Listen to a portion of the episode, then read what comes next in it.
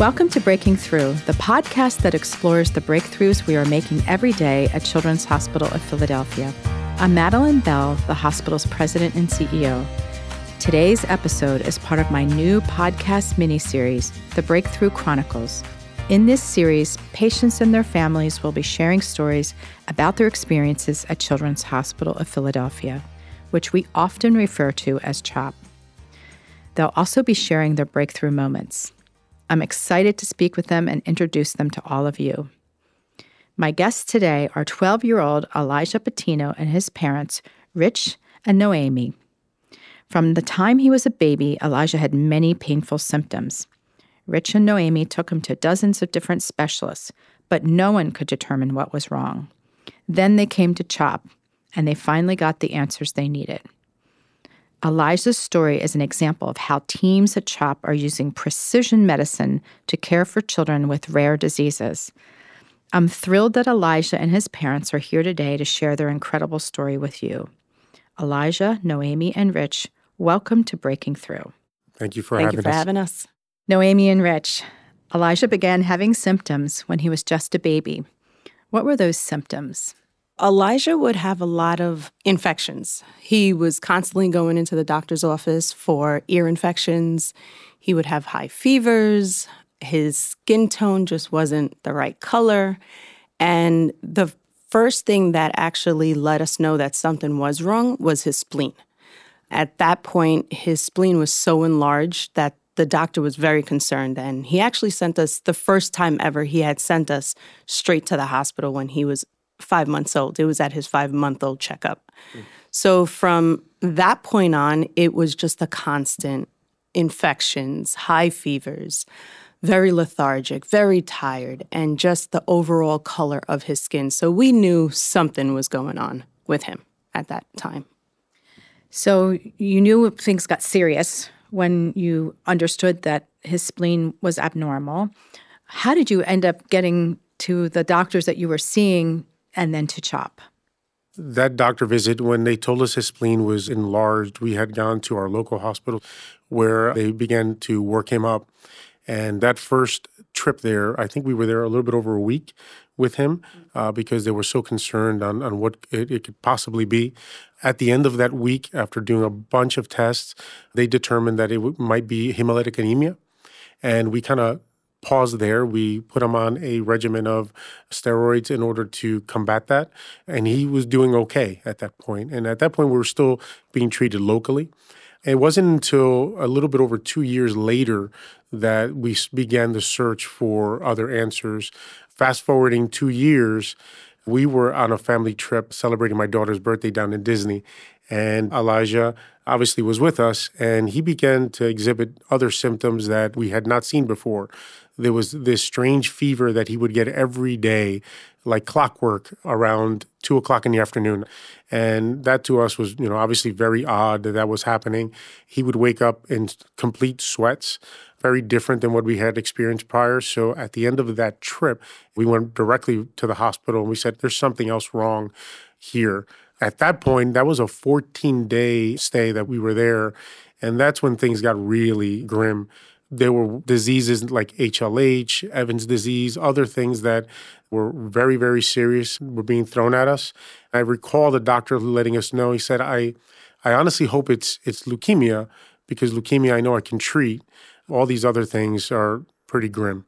And I remember looking at one of the doctors that were treating him, and I can see it in her face that she was kind of at a loss.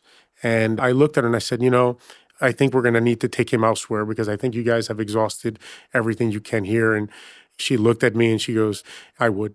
That was really the beginning of kind of this whole search for something that we we started to believe was something much more serious than just hemolytic anemia. So how did you come to CHOP? The magic of the internet, right? we just started doing a lot of research as to what are the best specialties, what hospitals have the best doctors to treat different symptoms and different things that we were hearing. We had actually visited CHOP a number of times and visited with a few different specialists during that period. And we ended up visiting Dr. Giannucci, who is a allergy and immunologist doctor. And when he was looking at Elijah's case and looking at all the reports, I mean, we have books that are that are almost as tall as this desk. He had said, you know what, we're going to do a genetic test on you guys just to see what comes out of that. We waited almost a year for those results. And I will say that one thing that really impressed on us that we knew we were in the right place, it was near Thanksgiving when we wanted to do this genetic test. And we have family from all over. They're in Arizona, they're New York, and they waited for us to get together on Thanksgiving to drive a kit to our house so that we all can draw blood and get this thing going. So we knew at that point, we said, you know what, I think we're in the right place. I don't think we're going to leave here without getting answers. Fast forward a year later, we finally got answers, but it was all benign. They said, no, we don't see anything in your genetic testing that causes alarm at that time. So yeah. when did they actually tell you? So you know yeah. you, you waited for a year. Yeah. The information came back as nothing they could find that was causing his symptoms. Yeah. When did you actually get the answer? Ooh, that was that was September 2016. Yeah. Driving from another vacation conference, conference. vacation for the family conference for my husband. So we pack up the car. I'm about to get on, on 95, and my phone rings, and uh, although I'm not supposed to answer while I'm driving, I did because I saw CHOP come up and I hear a strange voice get on and he says, This is Dr. Romberg. And Elijah's case came across my desk and I think I know what it is. So he said, When can you come in? I'm like, now. And he's like, well, it's Sunday, you know, we can, can we wait till Monday? And I said, absolutely, we can. So that's the first indication that we may be onto something. It was 2016. Yeah. And how old was uh, Elijah at that time? He was six at that so time. so six years of six unknown years. causes for his symptoms. And yeah. then yes. Dr. Romberg called. That must have been a pretty amazing moment for you oh. guys. Yes. Speechless. Speechless, yeah. So you came into CHOP and yeah. then he explained to you what yeah, was actually wrong. Right. We came in and um, it was an odd meeting. I remember that because we were all excited. We'd say, okay, so tell us what it is and, you know, what pill do we take and we're done. And he says, Well, I got news. Uh, you and Elijah, meaning my wife and Elijah, are the only two humans that they know of that have this mutation in, in their gene. So we were kind of blown away by that. And I said, Okay, so how do we fix it? And he goes, Well, that's the problem. Your case number zero. We, we don't know how we're going to fix it. But at the time, he says, I have theories.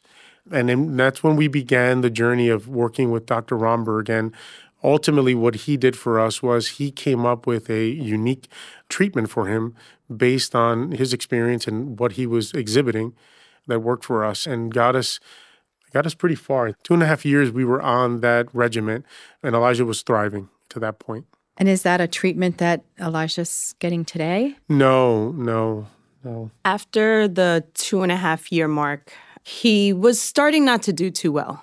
We started seeing signs of him getting infections and like high fevers again. And we would be coming here, it was about like every other week at one point to do a lot of blood work. He was getting a treatment, IgG, and it seemed to have stopped working or his body was just growing that this treatment wasn't doing too well. When we really found out that the treatment was no longer viable was uh, one day we got a phone call from Dr. Romberg, and usually we were kind of, you know, it felt like he was part of our family by this point. You know, texting and and just having great dialogue on on his care. And he said to us, "I need you to come in," and you were like, "Okay, well, you know, it's kind of far. Can you just text me or let me know over the phone?" He's like, "No, I need to see you in the office." And that's when um, we sat down, and he said. Um, I think he's done really well to this point, but I don't think the treatment that he's on is working any longer that was a scary moment because we're we knew there weren't many options. We knew that that was pretty much it. There, were, there weren't really any other meds on the market that can help him or treatments. So we, at that point, just looked at Dr. Romberg and said, "Okay, what are the next steps?" And he says, "Well, I think we have to do the bone marrow transplant. That's our only option."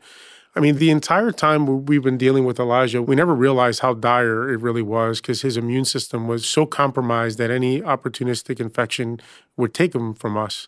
So that meeting, Dr. Romberg sternly looked at us and says, You don't have time. His condition was similar to an AIDS patient where anything could compromise him. So that's when we began the journey of the bone marrow option. We knew that that option was always on the table for him, but we knew the risks, and they're quite large. We comfortably went down that journey together, knowing that we should wait until that was the last option. And that's what we opted for. And we had his bone marrow transplant here. May 9th, 2019. May 9th, 2019, he had his bone marrow transplant. And there was only two people, Yes. Noemi, you and Elijah, that have this genetic mutation. That's correct. Have more been identified since since From this? what we've heard after Elijah's bone marrow transplant, I believe Dr. Romberg had published his story and all of his records. And as soon as he published it, he let us know that somebody in Finland has come out that's very similar to what Elijah had. They finally did the testing, and it seems like this gentleman as well has the same exact thing. So, from the last that we heard, it's just the three of us. Wow. And it does seem to affect males much more. That's the reason why I've never had any symptoms. I haven't been affected by it, but it seems like it's more of a male affected disease. So, unfortunately, it's been us three. It's a very rare disease, and children come here from all around the world with really rare diseases. What type of advice would you give hmm. families who were searching for answers like you were? continue searching. That's the one thing that we have learned from this whole situation is just be an advocate for your child. If you don't feel like it's the right thing for you and your family, just continue looking and research. I would echo the same. When a door closes, another one will open. Keep advocating, keep fighting, keep looking. Don't take no for an answer. Don't lose hope. Oftentimes, I think we bring our kids to the hospital or a doctor, and, and you kind of go through the the entire process, and you start thinking, okay, well, I'm never getting a phone call back. Did they forget about us? And it's remarkable to know that there's doctors like Dr. Romberg who are tirelessly working behind the scenes and you're not forgotten. And to get a phone call like that changes your life.